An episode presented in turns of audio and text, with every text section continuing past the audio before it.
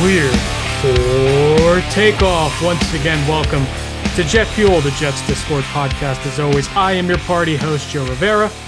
Along with me, as always, is my astute, educational, and incredibly handsome co host. He is Zach Wilson's daycare worker, none other than Matt Soulard, aka King Sliz. Sliz, say hello, my friend. Hey, just like we predicted, lock it in. Jets get swept by swept by the Patriots this year. Oh uh, my goodness! In, in, typical fashion, man. It, it's really it's something, Sliz. And you know these are two games that you're going to look at. They make the playoffs. If they don't make the playoffs, you're going to look at these games and say, "Should have had them. Should have had them both times." It's and uh, so, so what do you want to talk about? Right. All right. Let's get let's get right into it. Let's let's start right here, Sliz, with the runway rundown quickly. I mean, defense played their asses off all game in Foxborough. Holding the Patriots to three points on offense is just they were sensational all day. It was the definition of bend don't break to the absolute limit because the Patriots moved the ball, they got into the red zone, but every time they did, the defense closed the door, and it was exceptional to watch all day. Yeah, little little assist from the wind on a couple of those field goals, but but that that was the game too. That was the game, right? And and both really both teams played to that, played to the win being a factor. And yeah, on defense, man, they they got after it, sacked Mac. I think was it five times when we were all said and done. Mm-hmm. After I think sacking them six times the last time we played, didn't really mm-hmm. allow much of anything deep. A little a little spotty in the in the run game, and I mean, ta- tackling was not ideal, uh, especially on a couple of those long third downs. But I mean, you can't ask for much more out of a defense. Right. Like you said, only allowed three points on the day. Ca- caused a lot of a lot of punts, or it, it was a punt fest on both sides right. for the majority of the game. Like yeah, th- this defense is legit, and and I've I've said it a lot, kind of in all the fallout and discourse, and it's like, oh man, we got to push our chips all in. We got to figure out something. Like we need to compete. This defense is ready to compete now. It's like, man, look across this defense. You're not aging out anyone off of this defense except maybe maybe CJ Mosley, right? And that's a position where we need to upgrade regardless. Like this right. defense will be good next year. Honestly, it should get better next year in terms of a player like Sauce taking a step forward. Quinnen Williams continuing to build upon what he's building. You assume like a Jermaine Johnson's going to start showing up. You assume we'll get an investment somewhere up the middle, whether that's at D tackle, whether that's at linebacker, whether that's at free safety, looking to upgrade from Joiner. And yeah, defense, it's awesome, man. I mean, what is what else can we say about this defense? All year it's been the same thing, right? I mean, the cornerbacks are legit, Sauce is legit, DJ Reed's legit, pass rush is really good. We know that the linebackers have been an issue all year.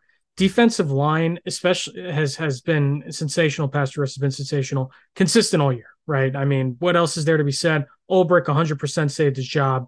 I mean, solid. Everybody gets on solid. Well, he's the defensive guy, and you know the defense got to play better. You know, like defense looked good all year. It's it's looked good outside of the first three weeks of the season. After that, they've been absolute money. So, from the highest of highs to the lowest of lows, and it's anywhere you turn, it's Zach Wilson this week. There are two people in the NFL in NFL media I want to shout out real quick, Sliz. The first is Chris Sims, who put together an absolutely beautiful amount of copium on the Twitter timeline today, breaking down every Zach dropback. If we're being fair to Chris Sims, a lot of he listen, everybody's going to see things different ways. He was killing Zach for all of his mechanics, which we've done all year he was killing Zach for missing throws, which we've done all not all year. I think Zach is his accuracy issues have been a little bit overstated this year. This was the worst game I think he's had all year in terms of pure accuracy problems. Definitely. And Sims was explaining certain things, and you know everybody's on the pile on Zach thing because let's be real. I work in media. I know this to be true. I, I can speak. I can speak on this. I only speak on things I know to be true media loves making fun of the Jets. They love piling on the Jets because it's an easy thing to do. And well, Jets fans are very passionate and they reciprocate and they deserve it. It's not like they don't deserve it, but and, and Zach Wilson in particular, uh, uh, and and I, I might not take the say the full take that that I've, I've held in my mind, but Zach in particular, I think of that QB crop is like the one where it's easy to kind of play narrative ball with him and pile yeah. on and, and and you see it on on the Monday night broadcast with Booger, you see it with with just all the different angles of everyone attacking his upbringing and, and who he is and he's kind of you know the punk kid that everyone loves to hate right so right. like it's and, and not i don't even know how much of that is even like true. It's it's some of it I feel like is just kind of that personification that people project onto him in a mm-hmm. sense, but it it's just the reality. It's not only are we the Jets, not only are we in a massive market, but also it's like Zach Wilson is an easy kind of character to build in your mind to hate on to. Right. And, and that's right. just and and he did his himself no favors there. Yeah. I, I will no. get that very clear. He did himself yeah. absolutely no favors. Yeah, absolutely. We're not I'm not defending Zach at all like and i've said it he sucks until he doesn't suck right? That's just i've said it on podcast now and i i slam my fist down on this very desk in the last in the last episode that we did one of the last episodes we did about zach. The game that he had against the bills is the game that you want to see him play. Execute the game plan right? Before we get to before we get to more zach i do want to point out dan hanzus from nfl network. Great I, I think this is the best tweet that i've read on the entire situation. It's people have gone to embarrassing levels to try and match Zach. Dan Orlovsky said Zach doesn't know the playbook, which I think is a little bit ridiculous. But um, Dan Hanzus said this. The Zach Wilson takes are nearing cower on Colts level of hysteria. He had a terrible game and a crappy post game presser. No one died. Step away from the teleprompter. You know, listen, I'm I'm not here to gatekeep to tell you how to react about Zach's game or Zach's press conference, which I think is the bigger issue than the game.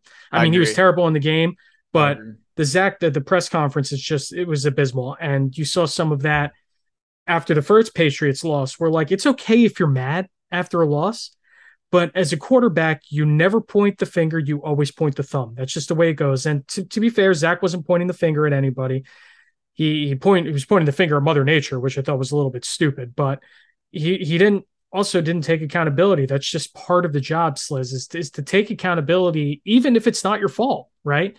And the offense, top to bottom, and it's not just Zach, this was a total systemic breakdown on offense. Offensive line was terrible situational play calling was abysmal. This was LaFleur's worst game of the year. I, I, I can't defend after what I saw on Sunday. Like I just thought he was terrible. As a um, Mike LaFleur, like leader of the Mike LaFleur fan club, I agree. Situationally, yeah, it was poor. It was bad. It was bad all game. Um, just everything about about what you saw on offense, whether it was offensive line, pass pass protection held up for most of the game until the second half, and and the Patriots really started getting after Zach in the second half. They sacked him four or five times in the second half. And listen, it's people don't want to hear it, and I understand why because it's results based analysis. And at the end of the day, the offense only put up three points. It wasn't all on Zach. People don't want to hear that. It's fine.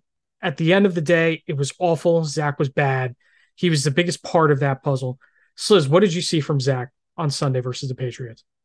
Yeah, I'm. I'm gonna. You you've been shouting out a couple uh, a couple tweets. I'm gonna go to older reliable uh, friend of the pod, Robby Sabo. Yeah, he so and, and he's been on this, and I, I, think we've been on this too from from the get go with Zach all all season, and even even going to last year too, where you can see the mental break in him in so many of these games, right? And you know, early in the game, he looked he was looking fine, right? Like he he was getting the ball out. He was using his legs, had, running forward. You had, you had, you had the Mims drop. Mm-hmm. You had a couple batted balls at the line of scrimmage, and then he had he he gets one bad miss right on the drop the the dropped interception, and then it just it like it's like every time something like that like goes bad and, and is kind of like a gut punch, like he starts he starts snowballing down this hill, man. And it just gets worse and worse. Then he's missing the throws to the flat to Berrios. He's missing the throw to the flat to Mims. He's underthrowing Garrett on the deep shot. And it's like, I don't know what it is. It, and and Sabo was saying he's not sure if it's just so trying not to make the mistake that when you get one of those gut punches, then it just like all falls apart. And then he's afraid to try to force it. And he's like overly conservative, trying to get it out quick, or I I don't know what it is, but I, I it, it's so hard to like piece together. Okay, what did we see from Buffalo, Zach, and then what we're seeing now, and, and I do. People don't want to hear the wind as an excuse, but it definitely played a factor in terms of we were not able to attack the intermediate and deep like we did against New England in the first game, mind you.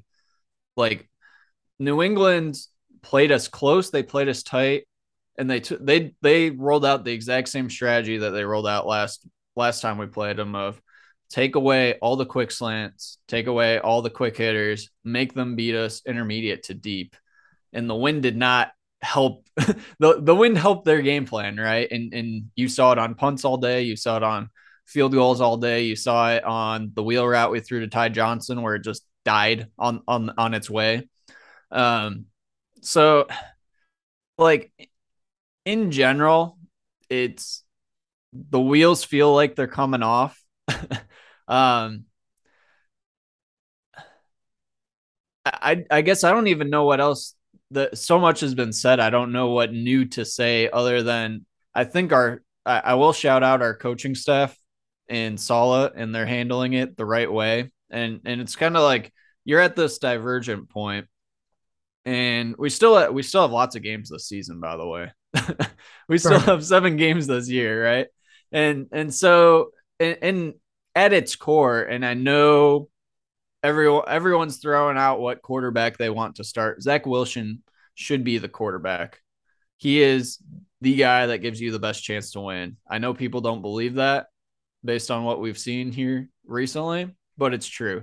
And, what, and what, have, you, what about let me let me counter that. So, sorry, because you let me counter. what about Zach makes you believe that to be true now? Is it a matter of is it tools? Is it the fact that the rest of the room is legit garbage? Like I I, I actually I I actually agree with you because Mike White's not it. We know that. Mike White can't hit a pass further than five yards down the field, but what do you see from Zach that's still, even with the terrible performance that he had versus New England, what still makes you believe that he is the best guy? Yeah, so it's a couple things, right? And and we've played about as grueling a stretch of defenses as you can play. And while while we've played that, we've had a pretty abysmal offensive line for the majority of it. Your run game has disappeared since the the Breece Hall injury and in general, and and we saw this game too. Like Zach does make plays with his legs. He he is making plays with his legs ever since that first New England game against Buffalo, and now this mm-hmm. game. He's been good about stepping up and through and taking the yards given. Like he has fixed that element of his game, and and that's been a positive, right? When you look at the alternatives, you kind of have the mysterious Joe Flacco situation where they randomly kind of demoted him to third string. And I think a lot of that goes to, hey, Zach's back. He's healthy. He's going to be our guy this year. Flacco's probably done with football next year, you would think. Um, and Mike White's a pending free agent. Let's get him the second string reps. Let's see what we got. Right. Uh, that that's in my rationale what played out there not expecting to totally have a self-destructing Zach Wilson. Um, so in my mind, I, I would I would rank it Zach, then Joe, then a gap, then Mike White, probably, and then Streveler. And and so Joe Flacco has the tools, he has the quick read, but he has and we saw we saw what Joe is the first three games, right? He yep. can get the ball out, he can hit targets. This dude cannot move, right? Which maybe against the schedule we have and some of the weaker D's we're playing, maybe that's enough, right? Which it, it absolutely could be if we do make a change. My money would be I would put it on Joe Flacco because you're making a change now because you're making a playoff push. I'm not putting a playoff push in the hands of Mike White, who outside of the most fluke result in probably NFL history with his Bengals game has been bad. And mm-hmm. and I don't know why I don't know where the the the cloth over the eyes is and everything of ignoring every other start we saw Mike White make last year, but also the entire preseason where he looked bad against second stringers all preseason. Yeah. And, and so I guess back to your core question, why Zach? It is the tools. It is you're seeing growth in areas. The accuracy has obviously been the big issue, but it's also we're not going to play defenses of this caliber really the rest of the way. You'll have one one to two tough defenses. We do play the Bills again, but but he did well against the Bills. Um, Minnesota doesn't really scare you. The Seahawks don't really scare you. Ni- certainly neither the Bears or Detroit scare you. They're two of the worst defenses in the league, right? So it, it really does open up in terms of matchups should be there. There's not really, you know, Za'Darius Smith's probably the only dominant pass rusher on the slate that you have to worry about. Um, and, and hopefully you just mask that with tight end chips and that sort of thing. It's right. and and ultimately, like if you bench Zach now and make that decision, you are done with Zach. And and by the way, that's okay if we get to that point at any point the rest of the season. If we are done with Zach, you'd rather be done with Zach than get fooled into giving him another year where we get this again, and then you wait. Then you're actually wasting a year of the defense. Right. This year, I don't see it that way, but I don't know if that it, totally answered your question. it's an interesting situation, Sliz, for sure. I, I actually disagree with you in in one facet where if you do bench Zach now, I think you can go back to him. Like if if you bench Zach this Sunday and you start Mike White and he's absolutely abysmal in the first half, then you can go, which is totally yeah. in the realm of possibility. And then you make the switch, you go back to Zach Wilson, and you know what? That's a big middle finger to all the Mike White memers on on the Discord and everywhere else. But I, I just listen, this is conspiracy theory, right? But and I agree with your totally logically sound why they moved Mike White up the depth chart. And there's something just there's a disconnect here with why move him up now, right? Or why move him up then? And for me, it's that maybe they weren't pleased with the work Zach was putting in behind the scenes or his attitude or and maybe they moved Mike White up to put a little bit of pressure on him. And, and everybody knows. I mean, everybody knows how much this team likes Mike White. I mean, they they they were saying it all last year. The locker room, you see the pictures of him with in the locker room. The team loved also celebrating with him last year. That's fine. As the saying goes, the backup quarterback is always the most popular guy in the room, right? But maybe they moved him up to put a little bit of pressure on Zach because they moved him up after actually, I want to say it was a win. It was three or four weeks ago that they moved him up. So it's not like, uh, yeah, it was after the Packers, maybe, or right. That's what I'm thinking. Denver, one of the two. So it's not, it was one of the two. So it's not like they moved him up after a loss. They moved him up after a win to put him in that position. But, you know, I don't know. That's conspiracy theory. Maybe that's neither here nor there, but it's, it's an interesting situation to watch for sure. I, I don't think Mike White changes the result of that game substantially either. Yeah, I, I, I like I Mike Mike White hitting a, a check down to Mims and Berrios in the flat for two yards, or even completing. I know that that last play where he he checked it down to Michael Carter instead of hitting the drag we're still going to overtime, folks. Like at, mm-hmm. at best, like maybe we squeak out of time, but dude, we weren't moving the ball at all, yeah. man. like Mike White isn't really substantially changing anything. And that's and that's why I said, Sliz, anybody who watched this game knows that it was more than Zach. It was, and, and let's talk about the offense as a whole. Number one, I've said this before. I think you and I agree on this. There's a difference between reasoning and excuse, mm-hmm. right?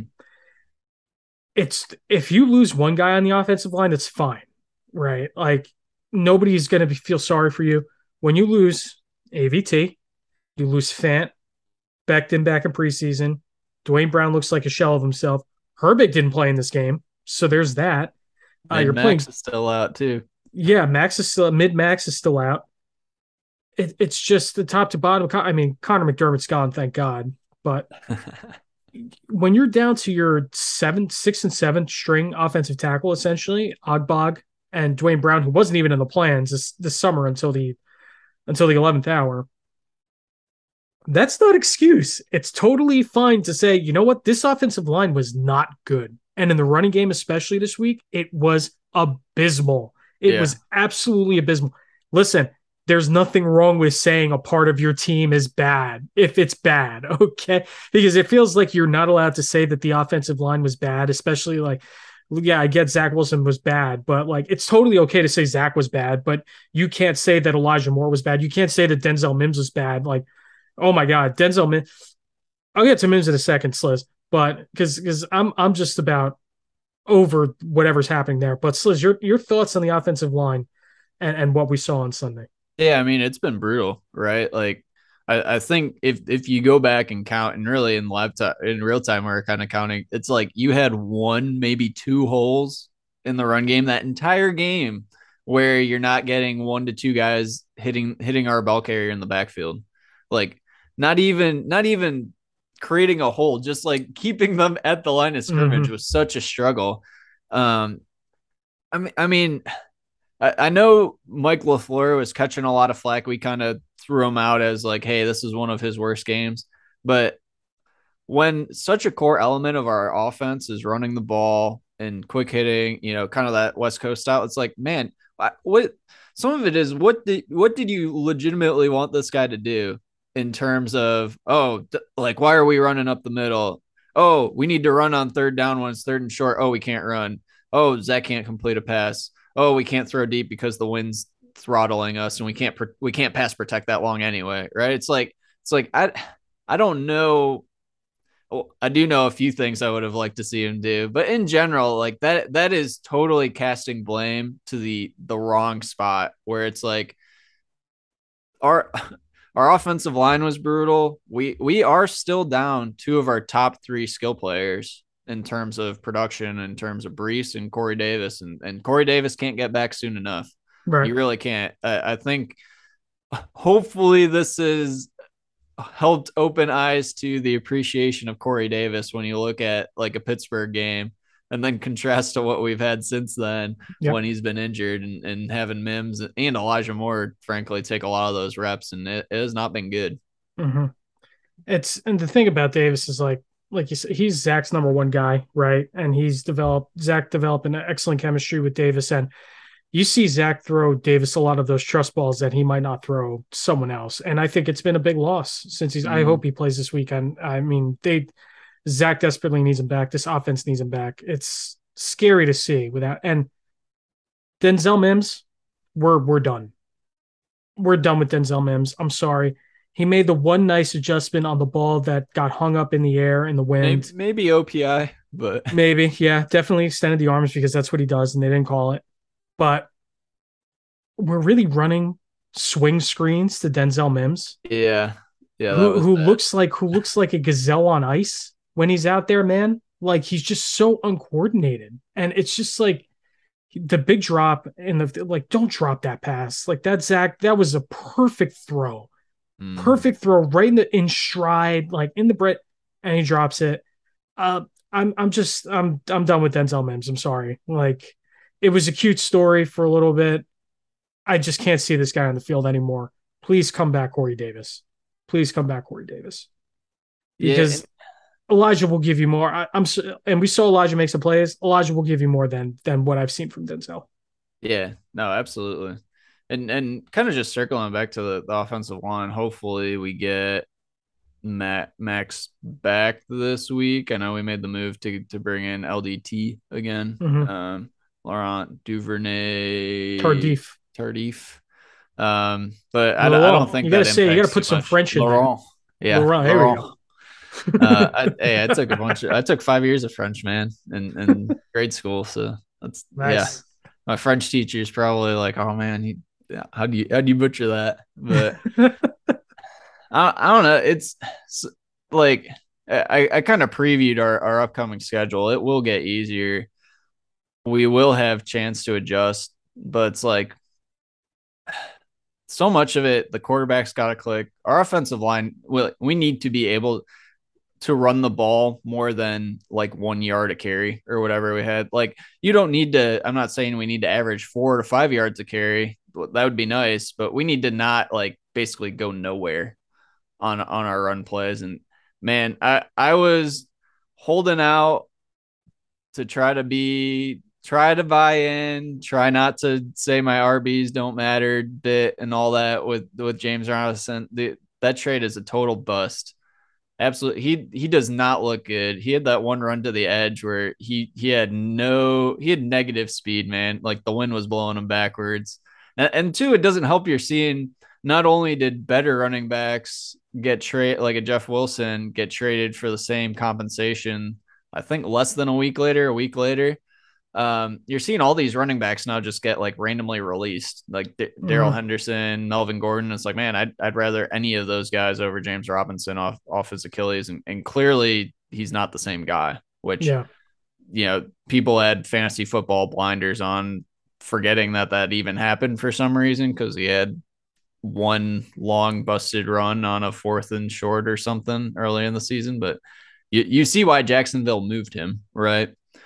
Um, I don't know, man. It's tough. it's yeah. absolutely tough. Yeah, it's tough. Uh, the running game, like, and and I said this on a on a spot I did. You know, the running game is you weren't expecting obviously to get Breece Hall with James Robinson. What you were expecting was to get three or four hard earned hard earned yards, right? Every every time he touched the ball. Like not even just a matter of he can break one, it's a matter of okay, well, the ball's in your hands. Can you just get me four yards, four tough yards, five tough yards? And he hasn't been able to do that. So, nor nor has he been able to be good enough to keep Ty Johnson off the field. Right. Which I know people are freaking out about the Ty Johnson usage. Right. But it's like in in general, our staff doesn't use players randomly. And they generally haven't played favorites like Ty Johnson is getting reps because he's our best he's our best pass protecting back and because he's fat frankly faster than the other 2 mm-hmm. Why do we want run a wheel route to Ty Johnson? Because that was probably the best play call of the game. Mm-hmm. like because he's fast as crap, and we've had mm-hmm. success out of that package, and they didn't bite, and the wind killed it. Right? Like yeah. of all the plays to criticize, that that one's been pointed out a lot in terms of play call. Like that was one of the best play calls we had the entire game. Try mm-hmm. try to run something creative, try to take a shot, get a mismatch. Like that's what you want to do. Right. What you don't want to do is go empty on third and short and run a one read, play to Ty Johnson on an out route. Um, right. Did not like that one, but right. the real like James Robinson hasn't been good enough to keep Ty Johnson off the field, which speaks for itself. Right. So, so you just mentioned uh, a word about Michael LaFleur that we saw last year, which is part of the reason why we're such big fans, and that's creative, right? I feel like this offense is not that anymore. Like there's nothing about it. And I don't know if it's because the personnel, because we're playing more straight, but it just feels like we have no creativity. There's no buzz, there's no juice right now in the offense. And I, I what happened? What happened? What do you what do you what do you think happened? It's definitely gotten stagnant the past couple weeks. Part of that is like if you never sustain anything, like if you don't get first downs, how many three and outs did we have? We had mm. a lot of three and outs. It's hard to if you don't get positive yards on early downs, if you don't sustain drives, it's hard to add those wrinkles in there um, out of different looks. And in general, too, just this game, the way it was dictating, like a lot of what we do is on orbit routes, it's in the short passing game, it's on jet sweeps and that type of stuff like I, I think New England was just playing so up that it's like it we're better off playing chalk and just trying to get our quarterback to hit the plays he needs to hit and mm-hmm. it didn't happen ultimately. But I, I think that's all it is is hey, we didn't sustain enough to even get to those plays and situational play calls. This is one of those games that I want to say burn the tape, right? It's it's really hard especially in offense, but it's really hard to get there when your quarterback looks as bad as he did. And literally everybody and their mother, no pun intended, is going after Zach Wilson, right? It's like, it's, I don't know, man. I just, I want to put this, I want to put this game behind. Yeah, I do. I, I kind of said it earlier. Shout out to Saleh and, and, Shout out Ant Rob buying in on Saleh finally with how he's handled this situation. And I think he absolutely is handling it right. He's saying all the right things to the media and and you like just in general, right? You us as fans, like you listen to Saleh and you have confidence that he's going to handle the locker room and get it right. Whatever whatever the outcome is, like I know all the all all the media pundits and the hot take, oh, we're gonna lose the locker room, this, that. What dude, we're not losing the locker room. Like our our coaches are too ingrained in that culture to lose the locker room. But I do want to criticize the decision we made in this game, and I know Spencer was was harping all over it in the game thread and, and after the fact too. Us punting in their territory on that fourth and two, and and not trying to go for points there on probably our best drive of the game.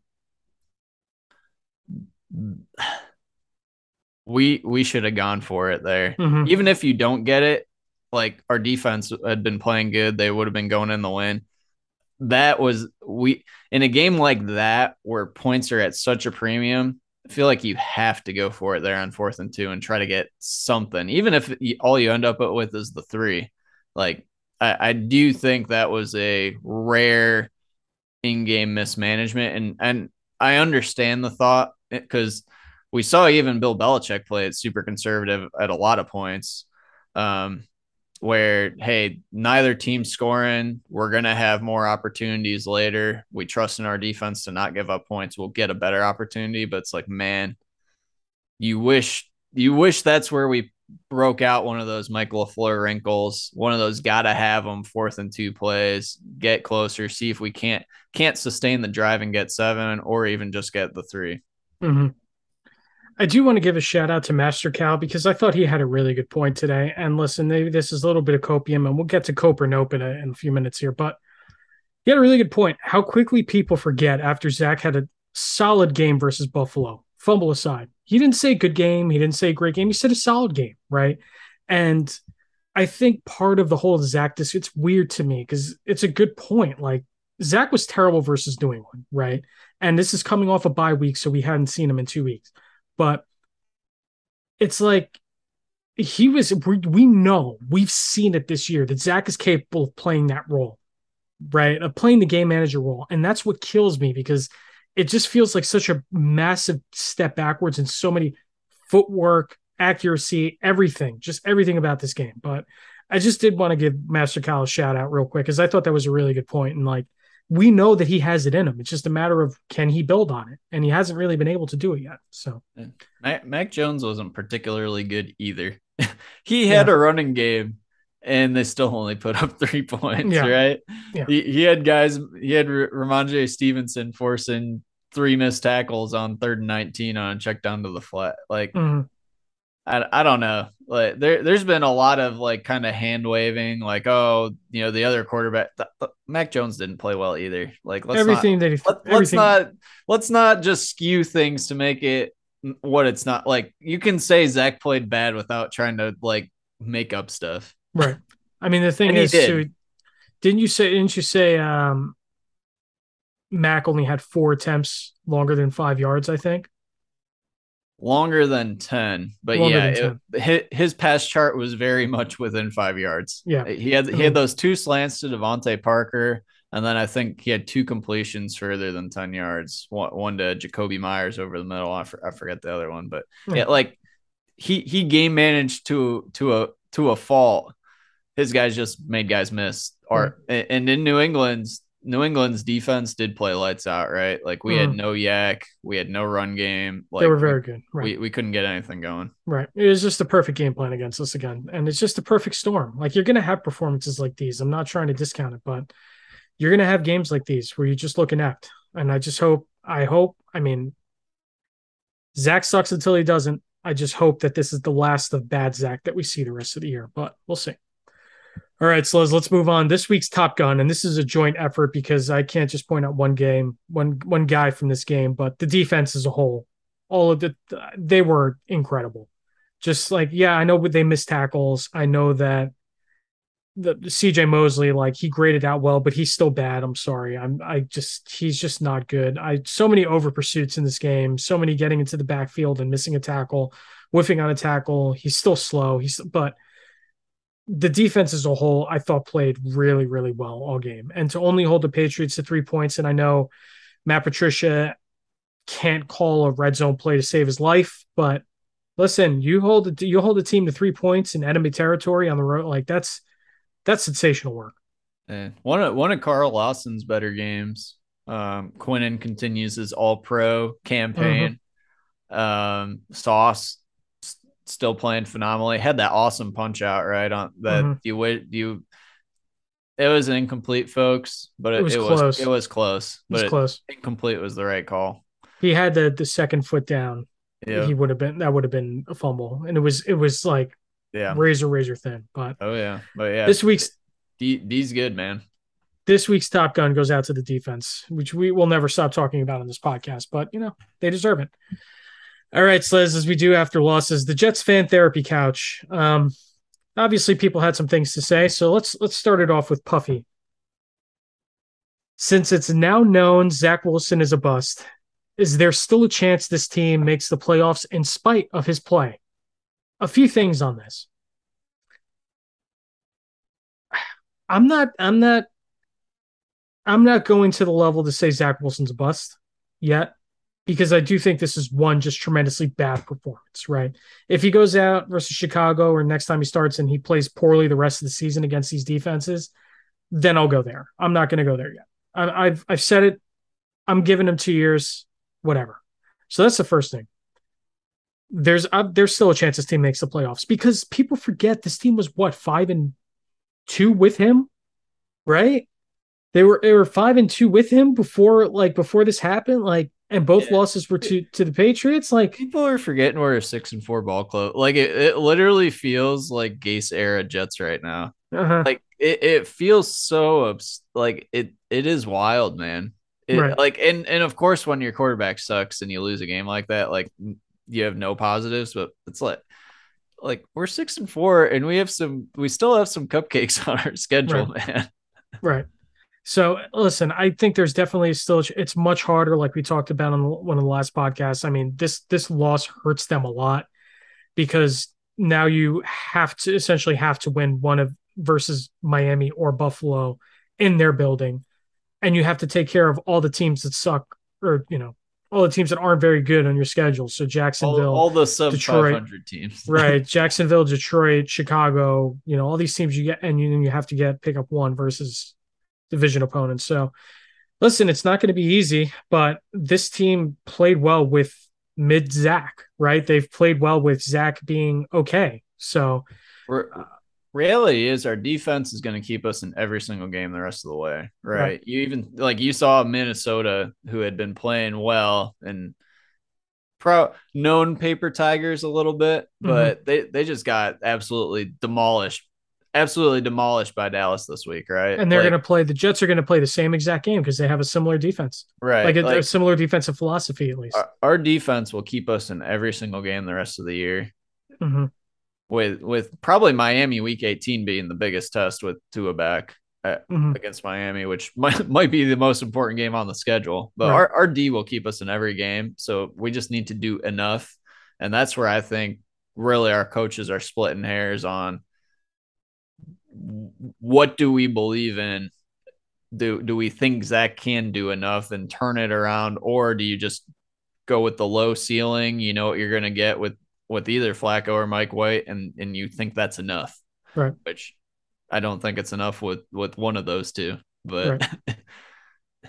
uh, Albus says, beyond frustrating game, Jets are Jets are the better team in just about every position over the Patriots. That's true. Zach Wilson has to play better. That's true. If he's playing poorly first half of Chicago, which who knows if he's actually going to play, I think we bench him for Flacco to try and salvage the season. It felt like the play calling sucked this game too. It didn't feel like they called for quick passes, and when they did, Zach House somehow missed those throws.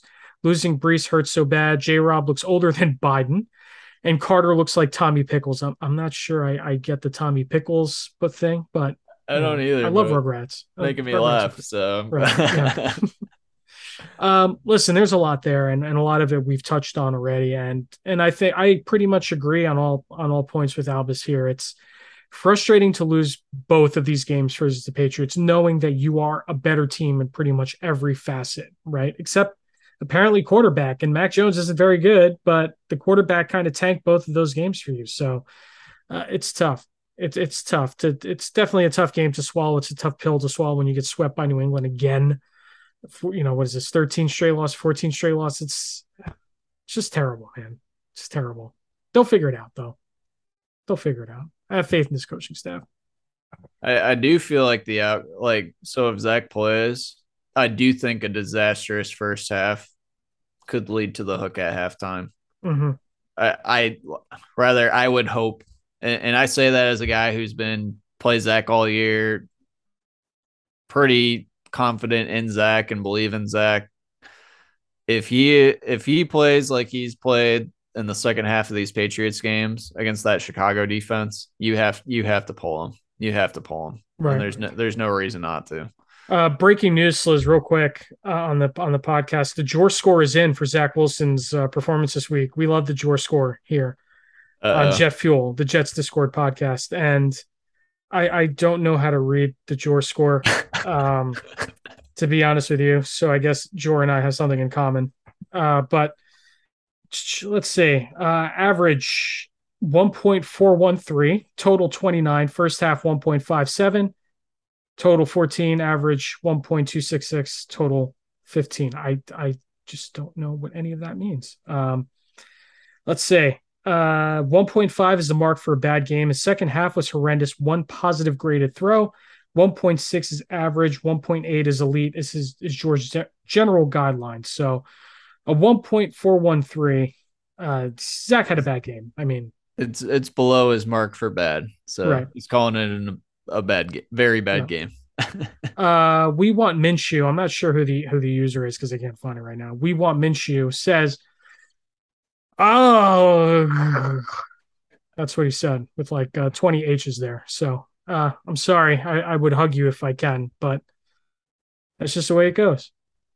Uh, CEO of the Liz Lemon fan club, and that's salty, sometimes spelled with an L. Simple. Oftentimes. New York Jets. Oftentimes. New York Jets, simple. What happened? What happened?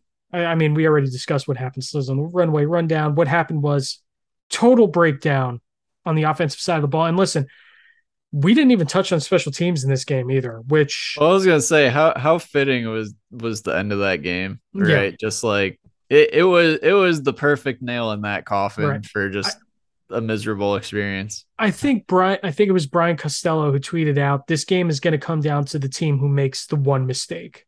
And that turned out to be the Jets who made yeah. the one mistake. So uh, that'll do it for the Jets fan therapy couch this week. Please, guys, if if you do need help, seek help. There's nothing wrong with being not right. So uh, there's that. New segment will be debuting on this podcast. Uh, cope or nope. So Sliz and I are going to alternate some some takes here. I'm going to read the first one. I'm going to get Sliz's opinion on whether it is cope or is it nope. So, first one here: Zach Wilson will be better over the remaining seven games of the season. Is that cope or is that nope, Sliz? No, that is not cope. I expect um, and and we already set the table on this, right? The defenses ease up a lot. We should at minimum get Corey back hopefully you expect to get hopefully Herbig and one of our right tackles back. You expect it to be that it, it's hard to get any much worse than this, so you mm-hmm. expect it to be better. Um, right. starting this week, frankly, if, if it's not better against the Chicago D, like blow it up, man. Yeah. Yep. All right, you're up, Sliz. Yeah, cope or nope. Mike White can get us to the playoffs. That's major cope. That's major cope. I mean, I wish I had the numbers in front of me and call this poor podcast planning, but we had the number like Mike White had eight turnover worthy plays on like a certain percentage, which is the worst in football last year. Like he threw X amount of interceptions. Easily the like, worst in football last year. it was, year. He was just ter- like he was. I don't understand what people think they're seeing in Mike White. I I don't understand. Like I don't know if it's memeing I don't know if it's like I can tell you not everybody on Twitter is memeing, right? And I nobody memes as hard as Jets Discord, but I don't know what people think Mike White is. I don't know who they think he is. I just don't understand any anything that you thought Mike White was, you would you would have thought got total. And maybe people don't watch preseason, which I can't blame them. But it's like you would have thought that narrative died in preseason when he looked awful in preseason against. We played second string teams every single game. He played against second string defenses. New York didn't. The Giants didn't play a single starter. Atlanta didn't play starters on D. He looked awful, man. He looked bad. If if Mike White was good he would have been playing in that game this past weekend. Mm-hmm. If Mike White was good, we wouldn't have started Joe Flacco to start the year. Yeah. Like, don't kid just- yourself, people. I, I don't get it. I don't get it. I guess the idea is Mike White can hit the short stuff. And and for that matter, if you think Mike White can be Mac Jones, like if that's your cup of tea, then fine. The only thing is Mike White is not as mobile as Mac Jones is. So Which is saying something. which is saying something. So whatever, man. All right, next up. Uh Sliz, this Jets offensive line is good enough. Is that cope or nope? That is serious cope based on the current iteration. We and we broke it down, but like th- this, especially this right side, as it as it was to end that game, you you can't do any. We couldn't run. You can't pass protect it.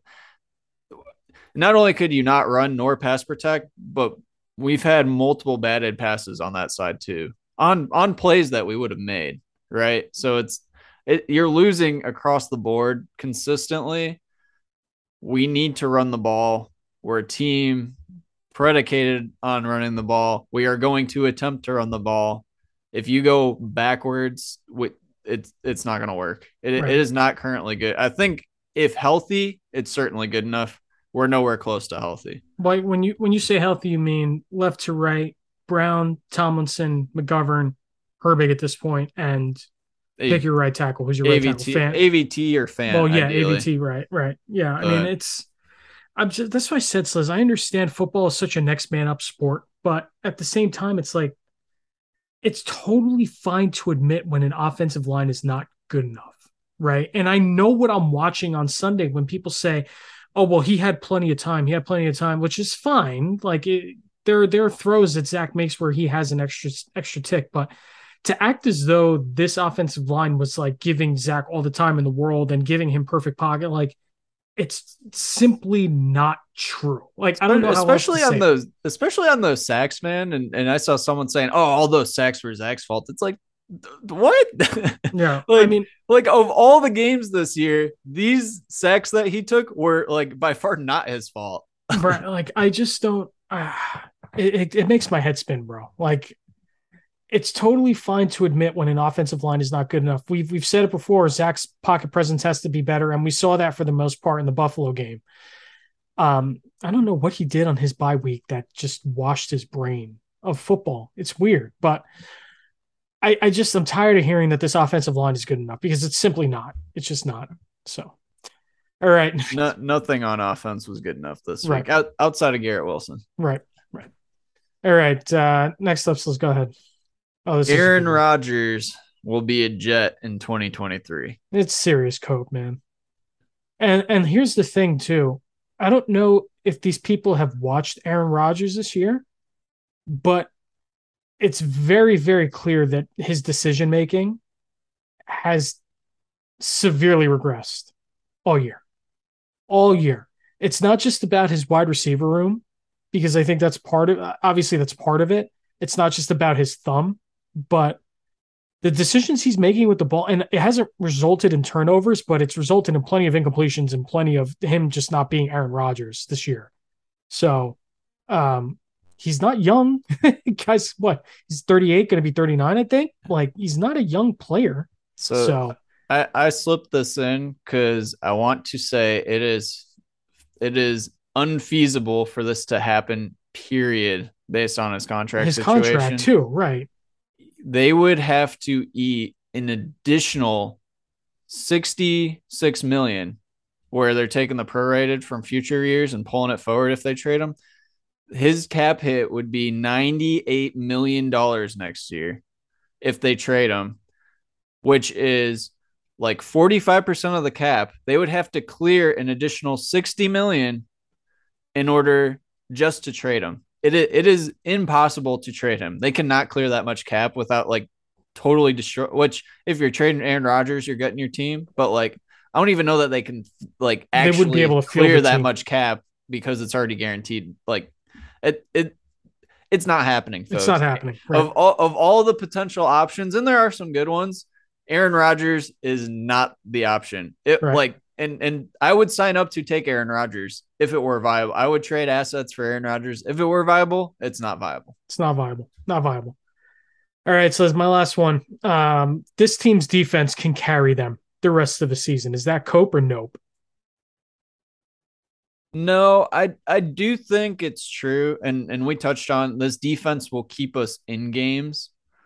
I I don't think it can carry us in the sense where our like our offense will need to situationally put together drives and score points and win games, but our defense is good enough to keep us in games.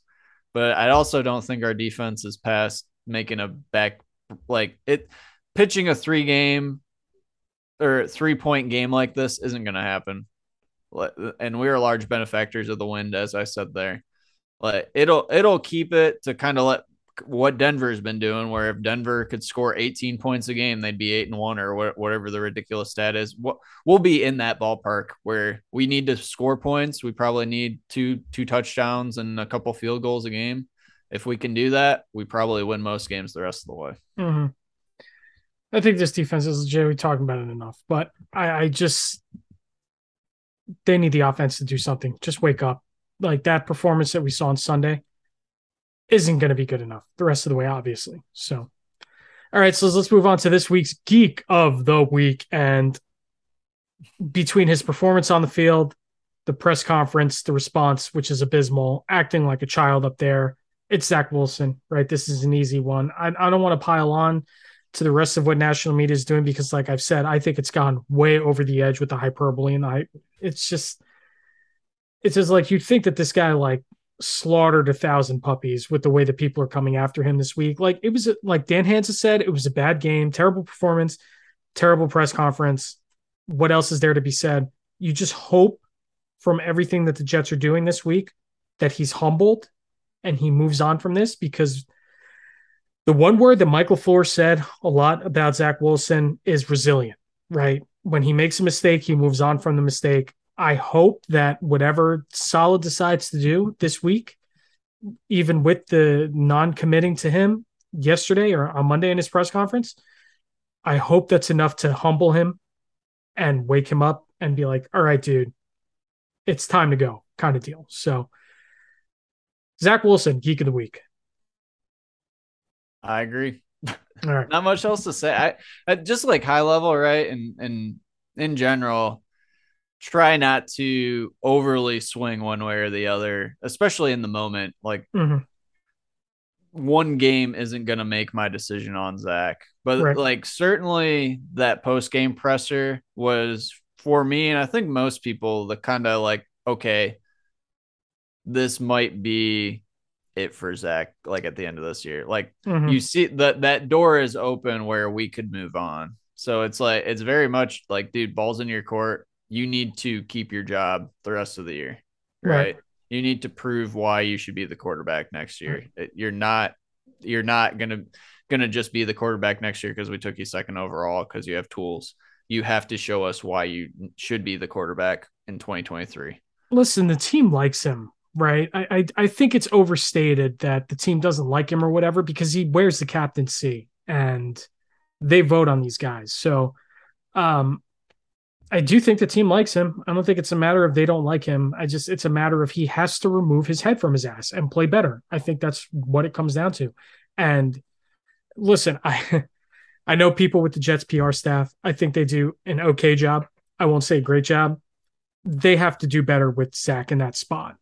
To be honest with you, too, he's got to be coached up better in that spot than than just you know leaving leaving the press conference on a no like that. So it's um, e- it's easy for me to say as the dude not in the uh in the behind the mic, but he's got to not let Hughes totally like bait him into like yeah. I think he like way over adjusted and like not taking the cheese on the mm. question and and right. just because he did that the past couple weeks too, where he's just shutting stuff down and and trying so hard not to give a soundbite, where right. then it totally backfires. Yeah, it's like dude, you gotta do what Josh Allen like, and that that probably doesn't help, right? Just the total contrast to Josh Allen two weeks ago when we played him, where he's right. like, "Yeah, I played like garbage. It's all my fault." right? And not only Like and not that's only all you got to say is say that and move on.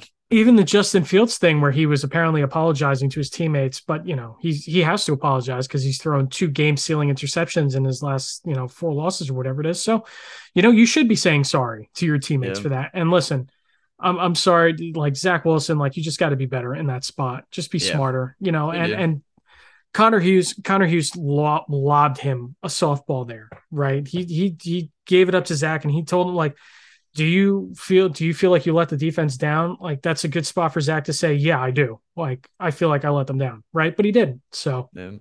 whatever is what it is. That's New York media for you. All right, so let's, let's take a look ahead. This is the flight plan. Week 12 versus the Chicago Bears. Chicago Bears. Uh, Justin Fields, big question mark this week. We're not sure if he's going to play or not because he's dealing with a left shoulder injury. What can the Jets expect from this Bears team on Sunday?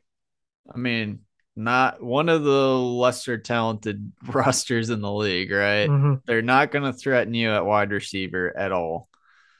They do have a pretty good ground game, especially if Fields plays, and that's where you get concerned is our inability to tackle, our inability to tackle running quarterbacks.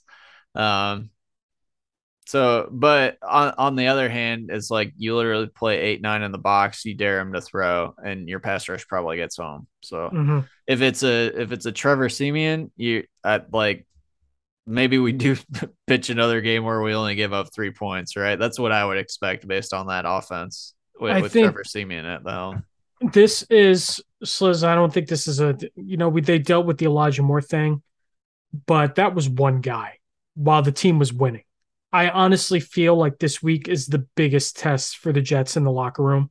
Yeah, This is the biggest test for Robert Saleh because he has to keep this team focused. And judging by the tweets, accidentally or not, that Sauce Gardner liked, that John Franklin Myers liked, is disparaging Zach. That defense is feeling a certain type of way right now. And Oh, Rich yeah. Cimini, Rich Cimini tweeted out that the that the team is feeling a lot of emotion and the defense is feeling a, a lot of emotions. And I know that some some guys came out and said we support Zach, you know, whatever. Whatever's happening behind closed doors, it's probably not very pretty. And when these guys all have media on Wednesday, when Zach talks on Wednesday, he better say all the right things. And that starts with an apology. That starts with saying, I need to play better. That starts with so um this is the biggest test. And this is the type of game that I look at that if things aren't right at practice and there's kind of a weird vibe happening there, it's kind of scares you. If Fields, well, if Fields plays, it kind of scares you because the Bears are, I mean, they're not a very good team, but they also beat up on the Patriots with the Jets have not been able to do. right. Um, so we'll see. We'll see.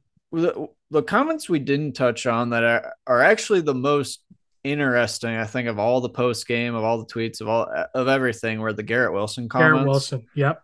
And I'm really curious because that, that didn't seem pointed solely at Zach. It didn't even seem solely pointed at Mike LaFleur. It, like it was very much like a like a what the heck are we doing? Like everyone is just dropping the ball type of thing. Mhm. I'm I'm curious what if anything changes coming from that. And um, you know, Garrett's a winner. He's been at a winning program, like a winning program more so than any of these guys on offense.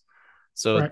it, it I don't know. It'll be interesting to see what comes of that. And and I think hopefully you see some of that early in the play calling, in the type of offense, regardless of quarterback, regardless of any of that. We, we need to get move the ball. This Yep. defense uh, on the Bear side has some young, talented pieces in their secondary, but they're young. And, and up front, they really don't have a whole lot. We need to be we need to be able to run the ball. If we can't run against this team, we're not going to be able to run all year Mhm. That like that that's just bluntly putting it so Yeah. if we can't exploit this d then the season if we lose this game the season's over Yeah. but Um, put yourself in Saleh's shoes, Sliz. Who starts this week? What would you do? yeah I've said it a couple times i think was it albus whoever whoever in the the therapy couch i think what what they said was that what i've been saying i think zach starts i think the leash is short i think we go to the backup at halftime if we have if we have to and if i had the option it'd be flacco as qb2 Right. I just think, you know, the, the thing is like it's hard for me and I'm not a practice, so I don't see this, and you don't hear reports from practice this time of year.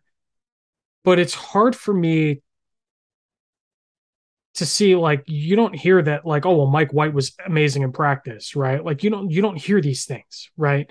Yeah. So to give him the start outright would just be to appease the people who are mad on defense and less about Zach being that bad, right? right. So I do think that you have to start Zach if he's I don't know ten of if he's if he's six of eighteen at halftime and he just took looks totally lost and you get lost you got to you got to pull him right and that's when you you make the decision. I just don't see for a team that at from pretty much this point on are playing must win. I don't like using the term must win because it's overused and not every game is a must win, but in order to keep your playoff hopes alive, you pretty much have to win every game, including a game like this where you can't afford to get cute. Like if they went into this game at seven and three and Zach looked awful versus the Patriots, then I I might be say to myself, you know what, maybe you give White the start or Flacco the start and you go from there. But at six and four, and now you have to win these games, and Zach still gives you the best chance to win. I'm sorry, it's true uh, you can't you can't mess around. You can't mess around to start the game like that. So, and I hope we'll we don't like handcuff them, right? I mm-hmm. hope we don't baby them. I hope we don't like lock down the playbook and hey, you have these one rate like. I think we need to do the exact opposite. We need to open it up as much as possible, mm-hmm. take shots, make them make reads, make them get off first reads to say like if we lock it down, it's gonna get ugly. I think Sink it'll get ugly if we lock it down. Sink or swim. That's what yep. it comes down to. And and listen, like if the if the game plan calls for the easy throws and like the short stuff like we saw versus Buffalo, fine. Just execute it. Yep. That's it. So very, very interesting game in week 12 versus the Bears. I hope Fields doesn't play because I just don't want to open up Discord to that. Yeah. I don't, so, I don't want the discourse either, man. I yeah. do I do not want it. yeah. All right, so let's, let's bring it in for a landing. This is the landing strip. So, hey, I just want to say to all of you out there, I'm thankful for a lot. I'm thankful for you listening to this podcast because this has been a great joy of mine. So, happy Thanksgiving, everyone. I'm thankful for you listening. Um, Thanksgiving food, I think, is very overrated at that. Um, turkey is terrible. Stuffing is pretty good. Corn is fine. Green beans are terrible. Cranberry sauce is bad. Whatever. So, I haven't had my sweet potatoes, man. Sweet potatoes are, are good. You can you can overnight those. You can overnight those if you want. Uh, I'm o- always willing to try new things. So, uh, a very very happy Thanksgiving to you and yours, everybody. Uh, Modern Warfare 2. I've been playing it like a fiend, and I love the remake, the or the reboot that came out a couple years ago, the multiplayer. Dude, I went on a heater last night. It was like so Black Ops 1 was I I stopped in Black Ops 1. I rolled. I had like a 1.8 I think in Black Ops 1 and I was just I would roll roll roll and I went on a heater yesterday playing Call of Duty where it's like okay I can't I was like at the blackjack table like I, I can't I was at the craps table all right I'm yeah. riding this I'm, I'm still going lose, like man. yeah I was like 40 and 17 one match it was like 32 and 12 like I was just dude I was ripping them off left and right so uh, it's been a lot of fun. Modern Warfare 2 is actually a lot of fun. Surprising, surprising amount of fun. Still looking for a Warzone win. Uh, I finished in second before to and a couple guys with snipers and all that nonsense were sitting in hills, but whatever. Um, Modern Warfare 2, fun, fun, fun. All right, so what's on your mind? Yeah, man, you talk Thanksgiving. I got signed up for a turkey trot, 8 a.m. sharp on Thanksgiving. No, not too thrilled about it, but hey, it'll it, it should be fun. We got you know the whole family's going bring my daughter too so we'll, we'll bundle nice. up. Ho- hopefully it doesn't rain and we're, we're just gonna walk it but mm. yeah get uh get the legs moving get the appetite worked up so. Got got a my my first ever turkey trot rolling out so. And then man I, I don't know if if you've watched any of the world cup. More the more things change the more they say the same with the us man. Absolute disappointer disappointment yeah, I mean, in the opener. Uh, it's it's still there for them to take and, and get the get through the group stage, but man, what what a what a gut punch on like getting some excitement around men's soccer, and it feels like you know soccer in general has such an uphill battle in the U.S. and when when you show up like that, it, it certainly doesn't help. But someone asked me. Someone asked me if they knew if I knew what Wales was, and I said, "Isn't that a sea mammal?" Yep. So, so there's that. Sorry, young team. No, well, just young team, and and you know that'll happen. But man, I don't know. It's just disappointment. I'm a big soccer guy. I, I, grew up playing soccer, played club soccer, played U.S. Academy in, in high school. So I, I, I had been very plugged into the soccer scene, and and it's got it's got its issues in the U.S. And I think you kind of see it culminate at, hey, on, on the biggest stages there. France looked really good after that. Uh, Australia scored first, and then France was totally dominated after that. So that was uh, that was fun to watch. Yeah, yeah, you definitely see the contrast when you when you watch some of these top top programs versus us. But I mean, is what it is. It's, it's I, am still gonna watch and still root for the U.S. Man, I, I I don't know, maybe unpopular in today's day and age, but I love just the like the celebration of your country mm. in the World Cup. Every every country, right? I just love the dudes getting up there representing the, their country and, and playing. I, I love soccer, so I, I love it, man. Maybe if the whole football thing doesn't work out for Zach Wilson, he can try soccer. Maybe. Hey, him, him and Pulisic had that jersey swap picture a while back. Maybe he'll they'll get him tried out at goalie or something. Poor Zach. Not poor Zach. I don't feel bad for Zach, but whatever, man. Anyway, that'll do it for this episode of Jet Fuel, the Jets Discord podcast. Obviously, you already found us, but you can continue to find us on SoundCloud, Spotify, Pandora, and Apple Podcasts. You can leave us a five star review where applicable. It would be greatly appreciated. You can find us on Twitter at our very dormant Twitter at Jet Fuel Podcast. You can find me on Twitter at Joe Rivera SN. Sliz, where can the people find you? Yeah, my equally dormant Twitter at sliz underscore nyj because I am not I am not engaging in the doom and gloom. I'm not engaging in the bad vibes. Don't do it. Don't do it. It's not worth it, man. The takes are wa- watch from the sideline. If you want to interact with me, come chat in Discord. I'll, I'll have to I'll have conversations there because you can actually con- converse, not just shout tweets right. at each other. Yeah, it's it's total. It's a nightmare out there right now. Anyway. Uh, you could send us an email at jetfueldiscordpodcast at gmail.com. And Sliz, if people want to converse with you, where can they join the Discord? Yeah, at, it's uh, discord.gg slash nyjets. It's a good time of year because you have people saying that uh, that this team would be uh, vying for an AFC championship right now if we had Sam Darnold instead of Zach Wilson. Yeah, man, we'd be we'd be undefeated with Sam Darnold at QB, man. And Rob needs to sit this one out, man. Sorry.